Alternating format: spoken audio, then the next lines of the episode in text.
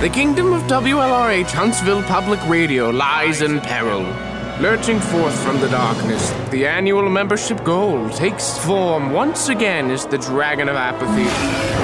Defiantly barring safe passage as a seemingly impenetrable obstacle to programs and enlightenment. But fear not, brave travelers. You have a part to play in this epic tale to slay the Dragon of Apathy by supporting our battle hardened adventurers who strive valiantly to keep our kingdom inspired and entertained with programs of renown and profundity. You can become a shining beacon of strength to our weary heroes.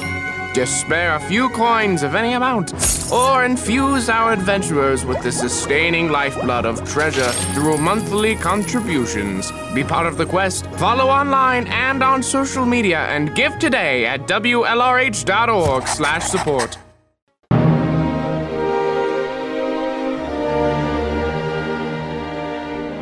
Good evening, you lovely people. You are listening to the Valentine's edition of the Public Radio Hour here on 89.3 Huntsville Public Radio.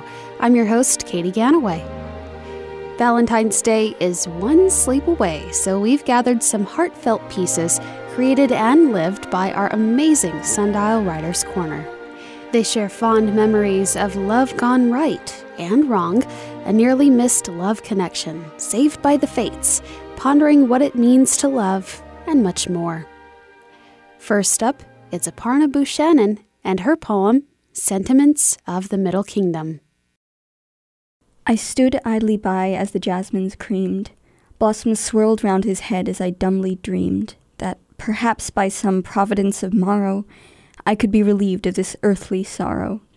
This love out of season, a tempestuous heart, the knowledge that we would live moons apart all conspired against us, but we let loving be, since loving was he, and he did love me. The violence of fondness was in my heart rested, conversely in his was a patient strength vested. He assured me again that our fates were rounding, he heard our destiny from afar sounding. An insight broke above a milky dawn sky, telling jaded stars the words to our plight released hope in ribbons folding down from the heavens, and filled him and me, but the hopeful ear deafens. When distance pummeled our tender connection, we sustained our unselfish and rigid affection. But despite our thrashing the distancing bars, we found ourselves at the mercy of stars. I found myself in this queer place again, with the doomed petals and the bursting jasmine.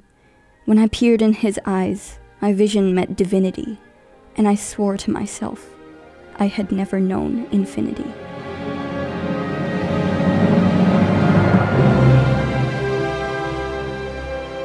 A sophomore at Bob Jones High School, Aparna wrote this poem after having spent six weeks learning Mandarin in Xi'an, China.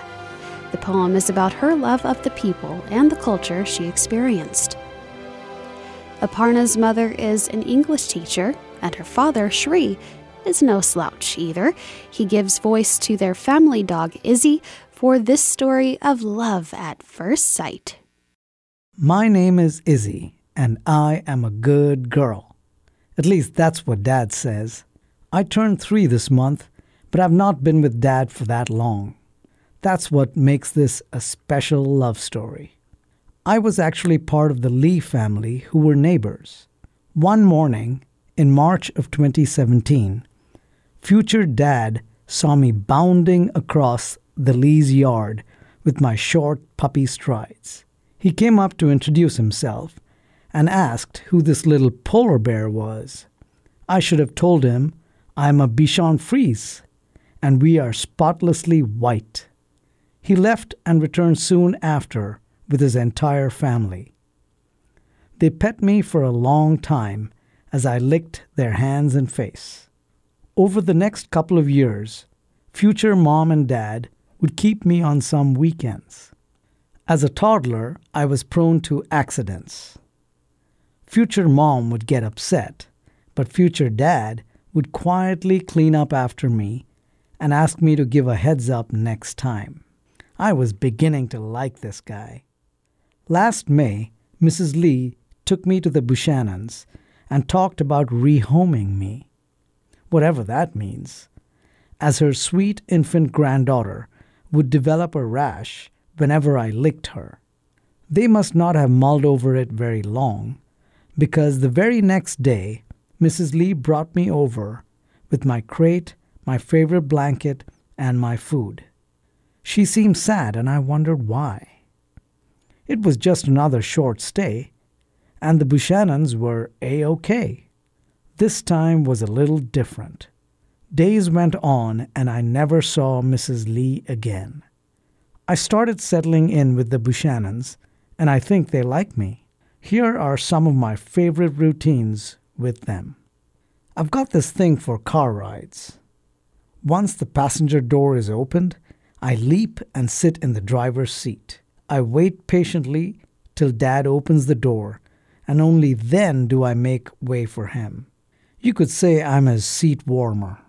Once he's buckled in, I climb onto his lap and start clawing on the window as he's backing out. When Dad lets the window down, I stick my face out the window, my shoulders hunched and nose pointed downward, as I breathe in all the scents that God's green earth proffers. In the winter time, for some reason, Dad does not roll down the window. Hey, I'm the polar bear, remember? I love winters. He's still a pretty swell guy. Another favorite thing Dad does is exercise. After he's done, I love to lick the sweat around his ankles. He stands still while I work my way around both legs. I wish he had four legs. That melange of salt, spice, and all things nice. Mm, mm, mm. Then he takes a shower. Wait, I wasn't done. I guess I'll wait for next time. I wish he'd exercise more often. But he's all right, even with his dad bod. My favorite time is daybreak. When Dad wakes up, I lead the way into the kitchen. I yelp in excitement and flop on my back, paws folded forward, hind legs stretched way back, my pink belly exposed. Hey, Dad, this belly ain't gonna rub itself. Ah, I say, as he rubs my belly and I relax, my mouth agape and tongue flop to one side. When he stops, I tighten my paws in a begging pose and stretch my legs out in a perfect pirouette, as if to say, More, more. They say dads want their toddler girls to grow up quickly. Then, when they hit their teens, wish they were little girls again. But that's just not the nature of things. I, however, will be the same forever. I will run up to him when he returns from work, ask for a satiating belly rub as he breaks into song and says, Is you is or is you ain't my Izzy? Well, I is. That's my love story, and I'm sticking to it.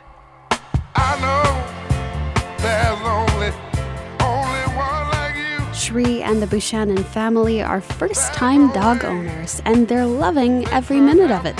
Shri now prefers the alias, the dog father. What do you do when you go with your friends to a super rad, totally tubular college party, but your crush leaves you in the cold with gas station pizza? Melissa Ford Thornton tells us about her sort of excellent adventure in The Lovesick Burglar. I didn't plan to go from straight A girl next door nerd to coming within a chin whisker of being booked on breaking and entering charges, dressed in nothing but a pair of purple footy pajamas. But life doesn't always go as planned. My desire to fit in with the cool kids resulted in unfortunate fashion decisions, and love led to some poor life choices. My flirtation with a life of crime came in college. I made a conscious decision to shed my nerd skin by imitating the shiny, ponytailed, thoroughbred girls who seemed to breeze through life and attract boys without batting an eyelash. Seemed easy enough. Step one purchase penny loafers and wear really big hair bows. Yeah, I went to college in the South. Step two go through sorority rush. My methodology paid off. One of the first requirements of a new pledge was to attend a fraternity mixer. Somehow I'd lucked into a date with a cute engineering major, my type, studious. He also happened to be a frat boy, and when he invited me to his fall mixer, my sorority sisters were over the moon. Honestly, my desire to fit in was secondary at this point. I really liked the guy, and I was nervous he'd notice I'm more geek than Greek. When I learned the mixer had a pajama party theme, all my girl next door genes kicked into overdrive. No way was I following my ponytailed sorority sisters into a frat party wearing a skimpy baby doll. Uh uh-uh. uh. That's how reputations go up in flames and academic careers go down the drain. But I really wanted to see that cute guy again. So I found a pair of purple footy pajamas on sale. Imagine. Modest, creative, and warm. Practicality beats style in my book. The night of the mixer, I was ready. Uh, in retrospect, I likely resembled a five foot Easter bunny or just a short girl in a tacky terry cloth purple onesie, desperate to disguise how uncool she really was. Oh, the irony. My date called on the landline. No cell phones in ancient Greece. He had to work late. My heart sank. But he assured me we'd meet at the party and he'd dance with me, we'd grab a bite to eat, and he'd get me back to my apartment before curfew. So I caught a ride with a sorority sister, whose date looked askance at my ensemble. What? I matched perfectly, neck to toe. My bravado faded at the clubhouse door. I felt out of place walking dateless into a room filled with flimsy negligees and silk smoking jackets. My discomfiture grew as couples paired off and began to slow dance. The sorority sister I rode with got into a fight with her boyfriend and they drove off, burning rubber. The hours moved agonizingly on. I stood in the corner sipping flat Pepsi from a solo cup, reliving the hurt and humiliation of every high school dance I'd never been asked to. The clock crept closer to curfew. At 10 p.m., I admitted defeat and slunk out, trying to figure my next move. My apartment was miles off campus. A Circle K and the No Show's apartment, however, were both across the street. In my ever optimistic naivety, I thought maybe, just maybe, my date had fallen asleep. I mean, he'd worked overtime. He had to be hungry. I was. I walked to the convenience store, purchased a pizza. The clerk stared at my PJs. I tucked that pizza under my arm and trudged gamely on. But when I reached the cute guy's apartment, it was dark. My knock went unanswered. I was shivering. It was November. I looked longingly through the apartment living room window, imagining how warm it must be inside. More importantly, I knew there was a phone in there and I could call my roommate and end this humiliating night. I tried the window, and it gave. In defense of my next action, I was cold, hangry, a little lovesick. It made perfect sense at the time to raise that window and step over the ledge. Hands up! The security officer's high powered flashlight caught me with one purple footy precariously poised over the sill. I dropped the pizza and closed my eyes to a vision of my mugshot. Purple is the new black. And then I heard another voice. Sorry I'm late. Hey, when I got to the dance and you weren't there, I figured you'd stood me up. The next words out of my date's mouth were the sweetest and unlikeliest I've ever heard. It's okay, officer. She's with me. She's cool. I learned important lessons that night. Circle K pizza is inedible. Cool is totally overrated. Crime never pays, except in matters of the heart. Melissa Ford Thornton is a California girl with a Southern accent. Imagine that. And also a storyteller, poet, music publicist, and lyricist. She's currently at work on a true storytelling podcast titled Tree of Trust, which focuses on the place love starts with us all mental wellness. Well, love bugs, we hope you're feeling the love tonight on this, our special Stories of Love episode of the Public Radio Hour. Next up is longtime Sundial contributor Joyce Billingsley, reflecting on her treasured relationship with her late husband Bill and how he stays with her to this day. Two GIs walk into a bar. Scanning the room, one of them fastens his eyes on a girl and says, I'm going to marry that girl some day. 56 years later, here I am. Bill was an ardent, unwavering suitor, and he won me over with his charms. He was an enigmatic presence. He told the most amazing stories about his life and was generous to a fault. He didn't exactly sweep me off my feet, but he certainly launched me into a completely different life than I could ever have imagined. On our 52nd anniversary, he spoke his last words to me. He was in the hospital for tests. As we left him that evening, he said, You can tell the nurses to bring in the champagne now. His nod to our celebration, that we both knew wasn't going to happen, though his doctor had notified them that Mr. Billingsley could have a whisky nightcap if he chose. He'd been stoically enduring almost continuous treatments for lung cancer for over two years. Uncompromising, the diagnosis had only upped his game. At 76, he was still working, and he had places to go and friends to see. He wasn't going to quit smoking. His one concession was to water down his whisky, and his library became party central for the friends he collected. Our youngest daughter had come, and we'd barely got to bed when the hospital called. He was gone by the time we arrived. As we drove back home, I put my hands up to my face and breathed in hard. I could smell Bill.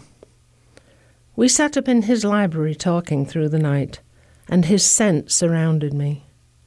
Nearly two years later, I still detect his aura in a variety of odours. It seems grief gave me a gift of a heightened awareness of scents. At first, I thought it only happened in the dark, silent night when other senses are muted, but now I realize that it comes out anywhere and at any time in the car, at the symphony, on a plane, or a London bus, or the Yorkshire Moors, and recently in a New York City subway. He drops in. He checks in with me almost every day in some way or another. It isn't always the same scent, but they're all Bill. It isn't spooky at all, it's comforting. Almost every decision, everything I've done since his death, has had his blessing. We didn't agree on much. In fact, as we aged, I felt our ancient roots were tugging us in different directions. He wanted more while I wanted less. But at this point in my life and his death, he'd want only the best for me. He wouldn't expect me to adhere to his wishes. He knew when he met me that I was strong willed and could stand alone so he could leave me and feel confident I'd be all right. If you see me breathing deeply with a faraway look on my face, you can be sure Bill's with me. And I just bet he'll be present when I draw my very last breath.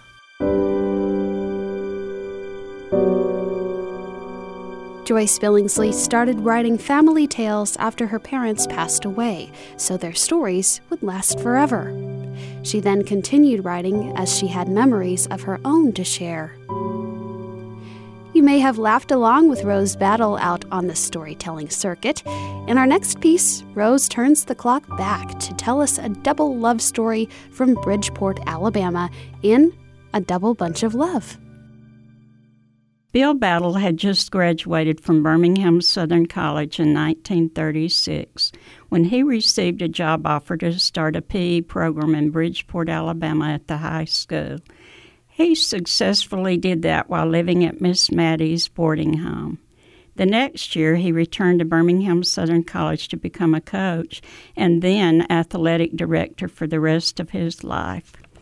Two of his nine siblings, my daddy Dave and Uncle Gene, were at MTSU playing football. Uncle Gene was getting ready to graduate, so Uncle Bill wrote Uncle Gene to see if he wanted to coach at Bridgeport. He did. He moved there and took Uncle Bill's room at the boarding house. Unknown to the Battle brothers, Granny Troxel lived around the corner. Three of her eight children, all girls, were still at home.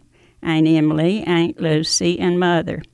Aunt Lucy wanted to meet Uncle Gene right away, so she did. She accidentally threw her shoe out of the second story bedroom and hit Uncle Gene in the back. He brought the shoe inside. Granny began making him homemade meals and calling him son, and by the next June, the young couple were married. They went off to Florida Southern, where Uncle Gene became the dean of students. He had already asked Daddy to come coach in his place at Bridgeport, and Daddy agreed. The Chattanooga Times had a sports page headline that read, Battle to Battle to Battle at Bridgeport High. Before that, Uncle Gene took Daddy to meet Aunt Lucy. Granny said for Daddy to go meet her youngest child, Josephine Rose, in the living room, while Granny cooked a nice big supper for everyone. Daddy looked at Mother and said, Little girl, I'm not here to marry you or anyone else. Our mother, who was a scholar and a beauty queen, said, Well, I'm certainly never marrying you.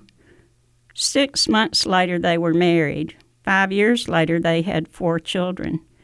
Somewhere in there were born five double first cousins. We could have had 32 aunts and uncles if Daddy and Uncle Gene had not married sisters. But a double bunch of love gave us only 30 aunts and uncles, and theirs turned out to be two sets of love stories, which each lasted almost 70 years. What a bunch of love! Rose Battle has always had a love of writing children's books, songs, and poems. You can also see her perform live at local storytelling events. And she also does a bit of sideline reporting during high school football season. Bold moves are sometimes necessary when it comes to matters of the heart. Andrew Gonzalez favors gestures of grandeur and remembers one awkward pursuit of a girl he never met in A Twist of Fortune. Being a career bachelor and hopeless romantic, there isn't a day that goes by without the thought of dating on my mind. Grand romantic gestures win the hearts of countless fantasies. Tiny sentimental expressions stave off the specter of monotony, and I take Best Lead Male Role in a Romantic Comedy at the Academy Awards. Then reality sets in. My friends send me RSVPs with one already checked in. Facebook supplies me with an endless stream of people I may know for my next online crush, and the IRS takes the initiative to file single for me on my taxes. Bleak as my outlook is, hope remains. Every so often, the planets align, the moon shines blue, and a beautiful, kind looking lady walks into a Chinese inspired fast food restaurant.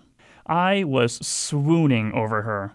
A waterfall of shimmering brown hair fell past her shoulders and onto a classy outfit.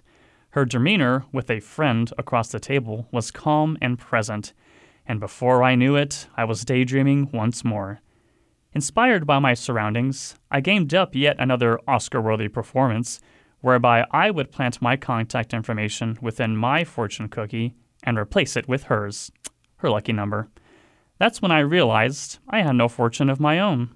Thus, I approached the cashier, received my small enriched treat, and immediately noticed a coincidentally large segment of fortune protruding from its shell. Interesting. As much as I wanted to deny such an obvious sign, I knew I could not. Daydream became reality. Within moments, my fingers were cold as ice. My heart raced as fast as any NASCAR event I have never seen, and that pit of despair that wells in your gut when you're about to miss a flight sat in mine. Removing the fortune from its cookie while keeping the shell intact was heart surgery on 20 Red Bulls a day after quitting smoking cold turkey. And writing my number on this outrageously small sliver was compounded by three non cooperative pens. I had blue ink all over my hands. The entire operation felt like I was disarming a bomb with one minute left on its timer. But I did it. My number set safe and ready for a date with destiny until I realized the two ladies were leaving. I had come so far only to walk out empty hearted when the universe granted me one final opportunity. The friend parked right next to me. Nerves at maximum, I stopped her and politely asked if she could deliver my fortune cookie to the lady of the hour, her friend. I did so as suavely and kindly as possible, which, I'm sure, came across as supremely awkward. After that, I booked it out of there. My heart was on fire and my hands earthquakes. Driving away, I freaked out and repeatedly asked myself, What did I just do? I also laughed the biggest laugh and smiled the widest smile. I overcame my fears and declared to the universe that I was ready to date again. The universe, however, was not. She didn't call back until about an hour later. By then, I was halfway to Nashville along I 65. My heart leapt, but I did not answer. Lucky for me, a voicemail was left behind. It was to be the highlight of my day. How would she sound? Did she think I was crazy? Where did she get that dress? Thirty minutes later, I opened the voicemail to find out. I expected the message to sound like a delicate soprano singing. I was wrong. Instead, I was met with that of a stern bass. And just when I thought I was standing face to face with her boyfriend, I was wrong again. That's right, ladies and gentlemen, it gets worse. It was her dad. My heart was riddled with shrapnel. My attempts to set the record straight were left unanswered. And while my plan was flawed from the start, I had found the strength to follow my heart. You're listening to Stories of Love here on the Public Radio Hour on 89.3 FM HD1. Serendipity plays a role in the love story of Kate Watts. And today, February 13th, is the actual anniversary of their marriage. Happy anniversary to Kate and Greg. I'm not a romantic person. I don't read romance novels, and I don't believe in destiny. But I do believe in serendipity, and the story I'm about to tell is a fine example of it. Serendipity can be called a happy accident, the unanticipated conclusion of an unsuspected design. Depending on your viewpoint, you might consider happy accidents destiny or pure chance. But whether you believe in destiny, serendipity, or chance, this is the story for you. It begins in 2007 when I took a job at a local fabric store. I hit it off immediately with another employee, Elaine, and soon we were inseparable. We became so close that when she briefly began dating a guy named Greg, she asked me to join them at House of Brews one night. As a rule, I'm not a social butterfly. Cocoons are more my style. Still, I agreed to go. I admit, to my shame, that Greg was a third wheel that night. Instead, Elaine and I spent the evening talking to each other.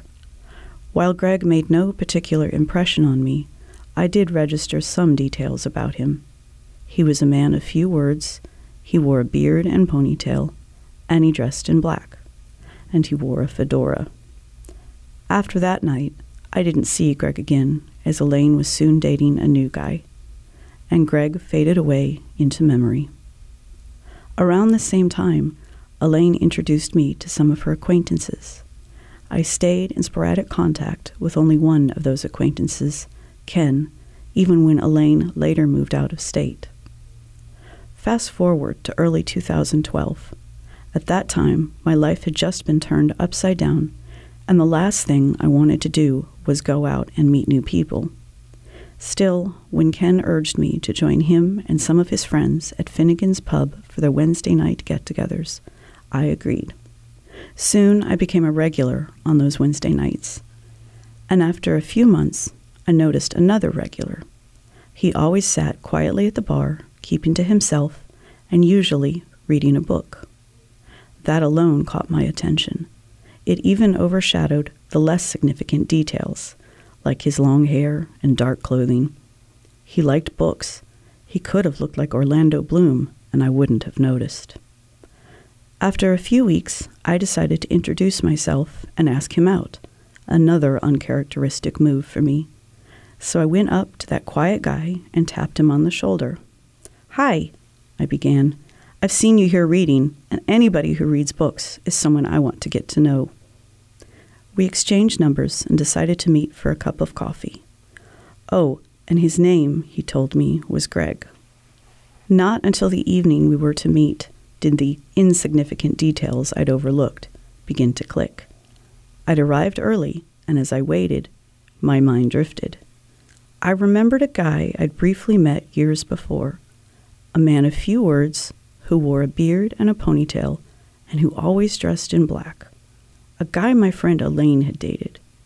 I was pretty sure that someone had also been named Greg. The only missing detail was the fedora. My date arrived a few minutes later, bearded, with a ponytail, and dressed in black, and wearing a fedora. Now I had no doubt. This Greg was the same Greg I'd met five years before. I waited a month to fess up, and when I did tell him we'd met before, and that I was the same friend his date had spent the evening talking to that long ago night at House of Brews, he couldn't help but laugh. It's like something out of a book, we told each other. Must be serendipity, I said. Now, 13 years after we first met, and eight years after we met again, we're married. Destiny, maybe. Pure chance, could be. I still vote for serendipity. But the circumstances do indeed read like something out of a book. And who were we to fight the perfect plot? This is 89.3 FM HD1. Up next, John Davis tells us the story of two people in love living in post World War II times. Will they defeat the odds living on opposite sides of the Iron Curtain? Let's find out. Fables can become true. Legend says that once there was a mad emperor who outlawed marriage. Yes, ancient Rome's fable of St. Valentine is eternal. It tells of two Roman lovers who secretly married despite the cynical law, a law created to force men into the imperial army. Yet, love stories are eternal because fables carry eternal truths through time, even modern times. In fact, some fables become true. In a small German country town in 1943, Renata's sister Melanie was born. Melanie was born with what today we call Down syndrome. Her mother was terrified. If her baby came to the attention of Nazi zealots, Melanie would be taken away and gassed, since Nazis considered her unfit to live. So it was that Renata, who deeply loved her baby sister, was told never to talk about her in town. She could only play with Melanie secretly, at home. After two more years, the Nazi terror came to an end. Melanie's family could take the toddler to play wherever they wanted. She was loved and is loved to this day. She makes people happy by her eternal joy of life. Renata met and fell in love with Georg at the ancient tree lined campus of the University in Halle, Germany. He was studying to become a doctor. Indeed, he did. In fact, he became a respected surgeon. As the fortunes of post war politics hardened, the border between Renata's West and Georg's East Germany turned into an impassable iron curtain. Yet Renata loved Georg and chose to return to him in the East. To do so meant to enter the police state of Communist East Germany, where government surveillance, arbitrary arrest, religious persecution, and class warfare ruled. She was treated worse than a criminal by government hirelings. First considered a spy, she was then tormented by every act the communist states, now red Nazis, could muster. Yet return she did, for she loved the man who became her husband. Georg was never happier, for he married Renata. Even offered a chance to escape to the West, they would not. Ever the true professional, Georg asked, who will look after my patients? Despite everything, they stayed together and raised a good and kind family. Eventually, the wall came down, and my wife Jane and I met them. They are, to this day, happily married. Yes, the wall finally came down. Now the doctor and Renata visit with the families of his successful and happy children. They are free to travel and do what they like. Indeed, they visit Melanie, who still brings joy to all who know her. Moreover, this is why the Valentine story will always remain with us. Love protected Melanie until the Nazi lies were only a memory. Love prevailed even when to marry meant to risk life under a police state. In this case, they all lived happily ever after. And after all, isn't that how love stories end? John Davis lives in Athens, Alabama, and his latest book is called Around the Corner, detailing his time as a linguist, liaison, and counterintelligence investigator. You're tuned in to a special episode of the Public Radio Hour called Stories of Love on 89.3 FM HD1 and up next, Monita Soni grew up in India but loves the essence of the Tennessee Valley, her home for the past 20 years.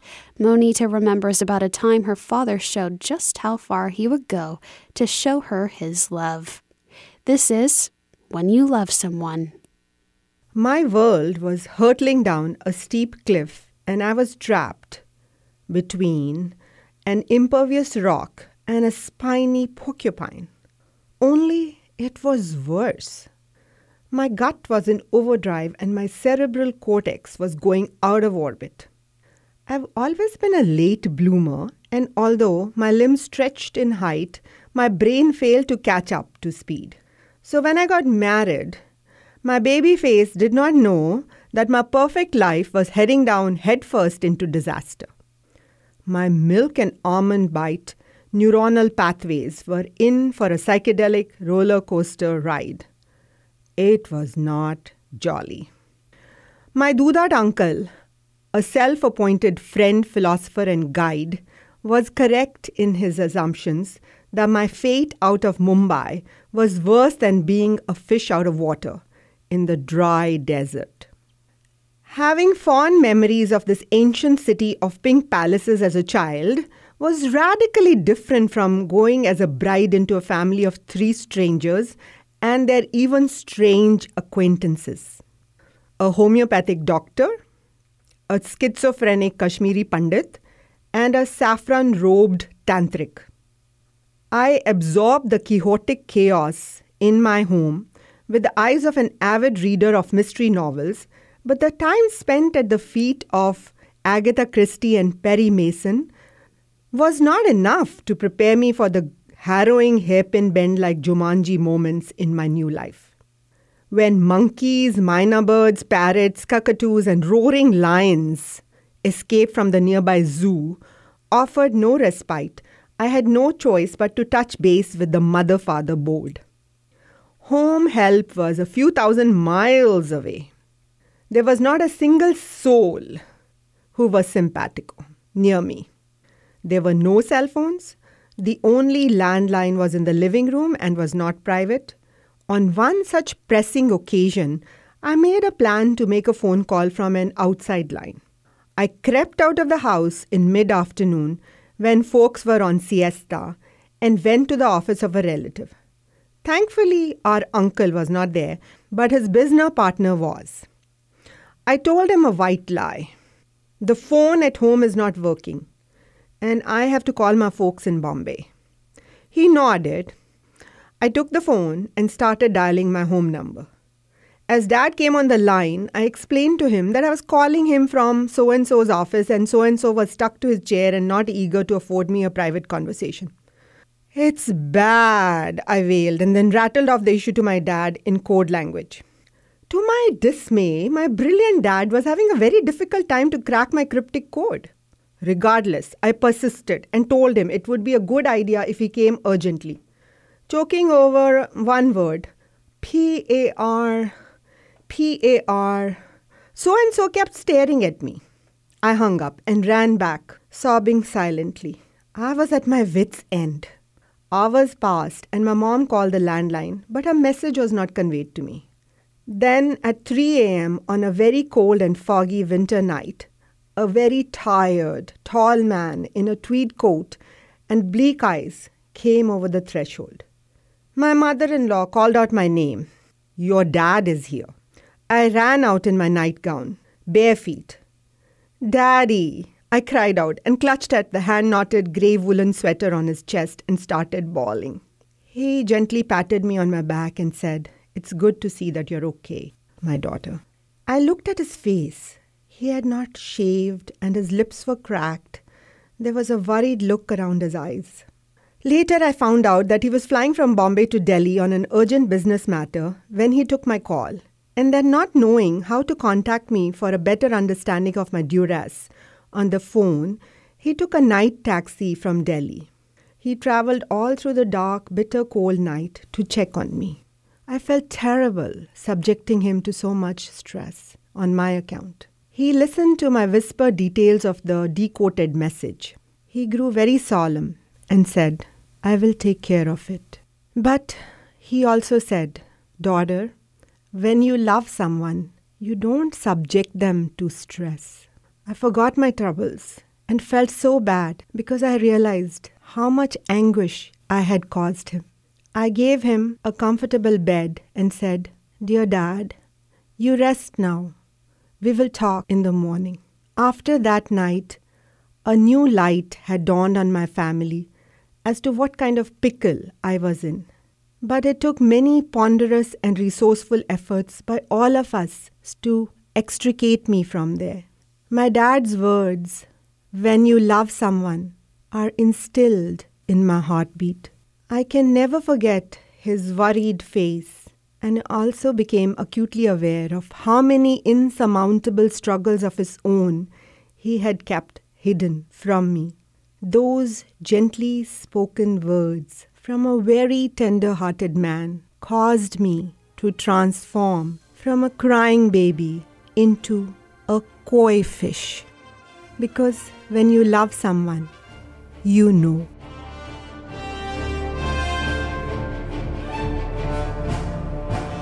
Monita Soni says that sharing stories from her youth in India helps to build a bridge between cultures in her home country and in Alabama. We close our show with a trio of stories pondering the evolution of love and about a holiday gift that would mend wounded hearts. First, we start with two men who walk into a diner, but only one gets the girl. Here's Wayne Holiday. It's an idea as old as the hills, Mike said, taking a sip of beer from his mug and a stupid one at that. I thought I was in love, he said, watching a waitress go by. Got married, had kids, got divorced. Call it what you will, it doesn't matter. It gets a man into trouble and lasts a lifetime. The waitress, a pretty young woman wearing an engagement ring, smiled at Mike as she walked past our table. Mike, a handsome fellow in his 30s, had just completed his second divorce. His two ex wives and three children took a goodly portion of his monthly salary in alimony. He returned the waitress's smile. She's a looker, Mike said, after she had passed. The kind that some guy has fallen in love with, I said. Did you see the ring? Yeah, and boy is he in for a surprise, Mike pronounced, a wry smile on his face. Just wait until the kids come and the boredom sets in and he perceives the prison that he's in. So you don't believe in love, I said. You think it's a hoax.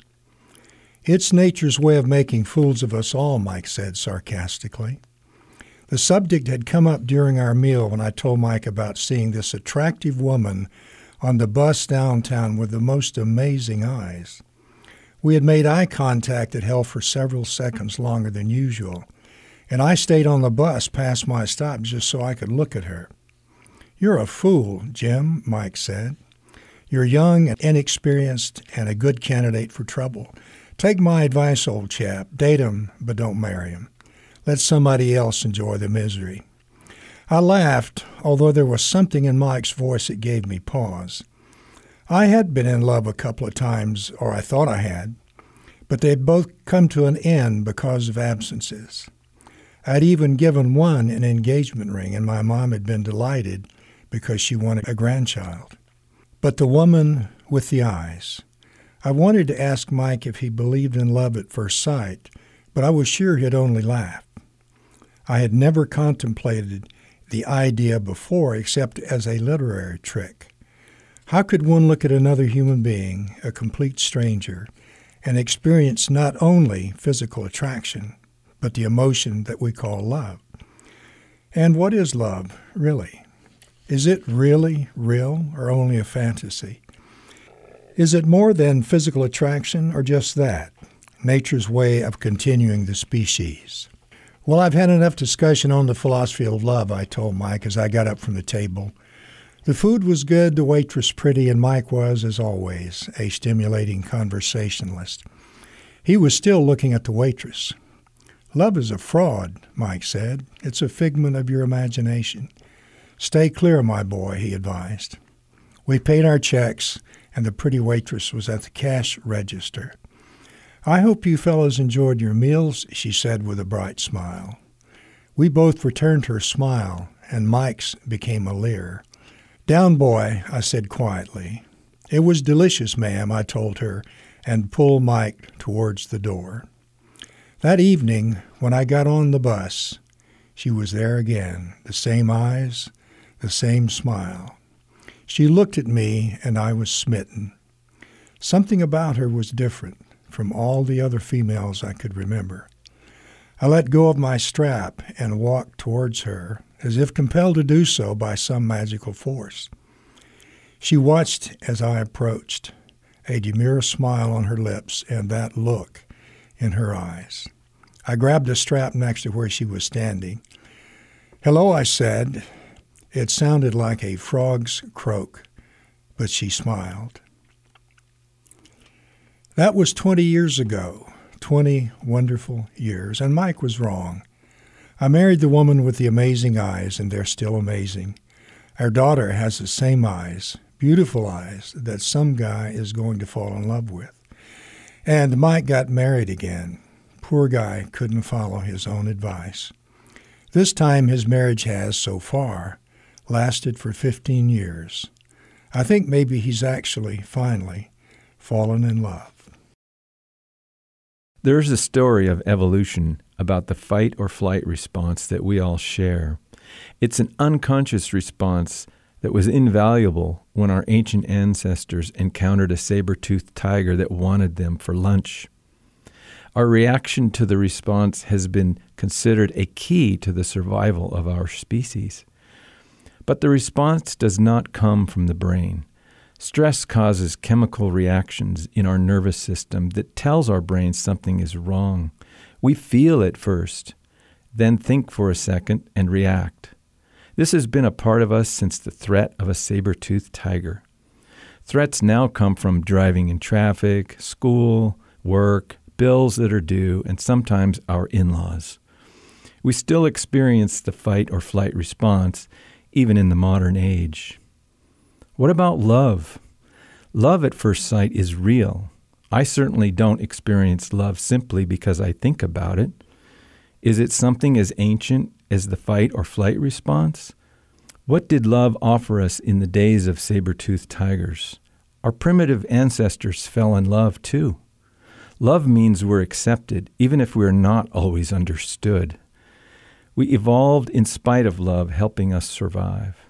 It's impossible for me to ignore a smile, a gentle touch, or a kind word. I know I feel it and sometimes get so consumed with that feeling that I go crazy. Those experiences remind me instantly of love, and that makes my system send good feelings to my brain that helps my heart learn to be more compassionate, forgiving, and most of all, kind. When I was born, like most people, I wasn't even aware of my feelings let alone thoughts. But somehow, love became really important. It meant my mom was with me, making sure I was warm and safe. It meant when I was sleepy, I just drifted off to sleep without a care in the world. The chemical signals sent to my little baby brain taught me what love feels like. Those pathways established when I was a child have grown into superhighways as an adult. When someone says hello, the feeling of that opens my heart. I get the same thing by saying thank you to someone for their kindness. It goes both ways. The idea that this little stuff offers so much good amazes me. Of course, it takes a lot of energy to stay in the moment to recognize when that happens. That part is hard. Knowing when someone is sharing love can be very tricky, even when I am aware. I have to admit, I'm no expert on that. The part that's easy for me is giving love. It's the receiving that can be difficult. Fred Rogers once said that most people are challenged more by receiving love than anything else. Pretty sure he was talking about me. Familiar things we fondly remember give us a feeling of love. Television and radio shows, movies, music, books, and food do that to us. Those closest to us do that whether we want it or not. Our memories of experiences with them help grow a connection between our thoughts and feelings. Brand new connections for love are sometimes left to circumstance. Remember when you first met the love of your life? The connection had to fit the superhighway you had already built. Sometimes the one you thought was the love of your life turned out not to be. That's because they were not able to travel the superhighway you built from your own life, from feelings sent to your brain and then to your heart, which makes the final decision. How do we build new superhighways for love? I think they still start out as pathways, but as an adult, using those paths through the unknown takes courage, bravery, constant awareness, and a deliberate desire to make the world a better place for everyone. Each little new thing grows that path. Before we know it, there is a new way for us to feel love that didn't exist before, and we evolve as individuals. The new superhighways we create can and will lead us to evolve. Each day brings a new opportunity for each of us to see the little things that grow our paths for loving those around us and helping their love to grow. Sundial writer Chris Ferguson on our Stories of Love episode here on the Public Radio Hour. We close the show with this true story about shopping for the holidays by Mariah Beachboard. Everyone has a story. When given a chance to hear that story and be a positive part of it in some small way, well, that's the uplifting holiday joy we talk about, no matter your religion or even the time of year. We long for the joy, and some assume it only appears in December. The truth is, loving another soul begets that joy. While working at a fashion jewelry store, I had the fortune to see it happen over and over again.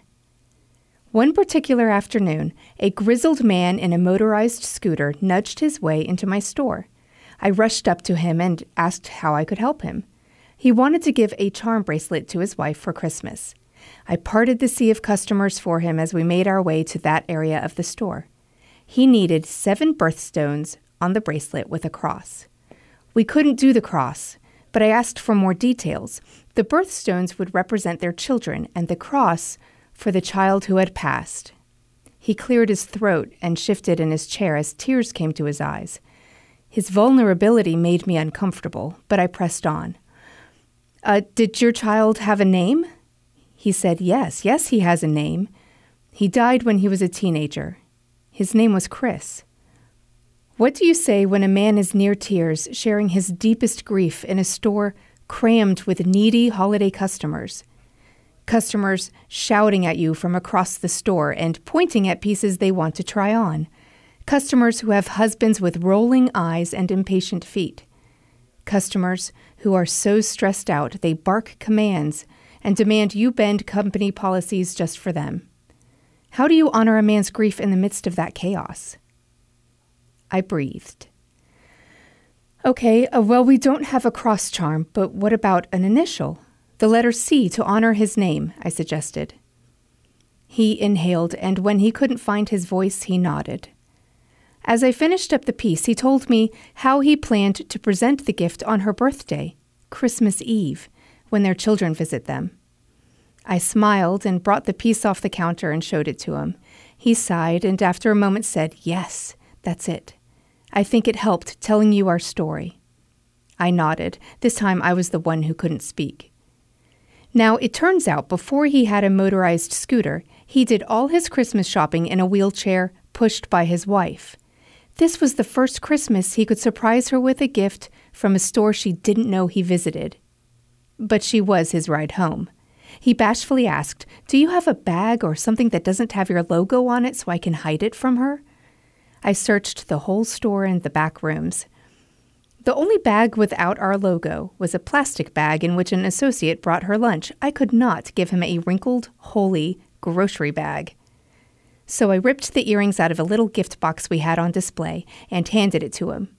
He tested the inner pocket of his plaid padded jacket, and it fit perfectly. After I finished up the transaction and put a bow on the little box, he stowed this one of a kind, personalized present for his wife of 30 some years. Then I guided him out of the store. I smiled for the rest of my shift, imagining his seven children arriving at his house on Christmas Eve and watching his wife open the gift in their presence, and all of them sharing in the joys and sorrows of their loving story. I loved that man for inviting me to be a small part of it. Much love and many thanks to our Sundial Writers Corner wordsmiths Chris Ferguson, Mariah Beachboard, Wayne Holiday, Monita Soni, Aparna Bushannon, Shri Bushannon, Rose Battle, Kate Watts, John Davis, Andrew Gonzalez, Joyce Billingsley, and Melissa Ford Thornton. This weekend, take a deep dive into our archive of episodes of the Public Radio Hour on our website, WLRH.org, and happy listening. Love one another and be kind. Good night, everybody.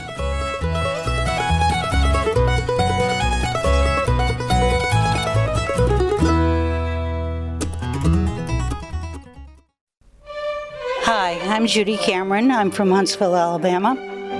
I normally listen to WLRH just whenever I'm near a radio. I especially enjoy the locally produced programs. I think we are unique in that way, and that's why I support WLRH. Huntsville just wouldn't be the same without WLRH. I support WLRH and the Sundial Writers Corner, and I hope you will too.